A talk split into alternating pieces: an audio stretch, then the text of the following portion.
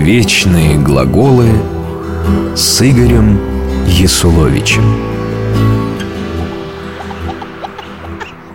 Ой, как я устала. Он все время плачет. То ему поесть, то подгузник поменять, то на ручки хочет. Я больше не могу. Ты мать.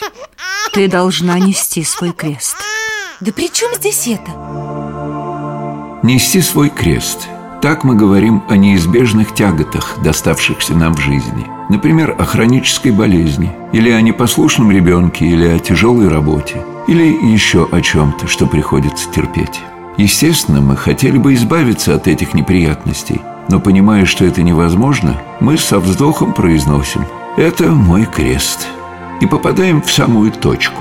Трудности и страдания, выпадающие нам в жизни, это и есть наш крест. Но почему это называется крестом? И почему этот крест надо нести? Ответ на эти вопросы мы найдем в Евангелии. Однажды Иисус Христос обратился к людям и сказал – если кто хочет идти за мною, отвергнись себя и возьми крест свой и следуй за мною. Но что это значит? В Римской империи, частью которой была и Иудея, каждый подданный знал о страшной казни через распятие на кресте. Осужденный сам нес орудие своей смерти – тяжелый деревянный крест на место казни – этот хорошо знакомый современникам образ Иисус использовал, чтобы показать основной принцип своего учения. Настоящим последователем Христа может называться только тот, кто готов отказаться от собственных целей, желаний и удовольствий. Тот, кто сможет покорно переносить все трудности и испытания, вплоть до самой смерти, которые возникают на пути исполнения заповедей Спасителя – это подтверждается фразой, которую Иисус сказал вслед за словами о несении креста. «Ибо кто хочет жизнь свою сберечь, тот потеряет ее, а кто потеряет жизнь свою ради меня, тот сбережет ее».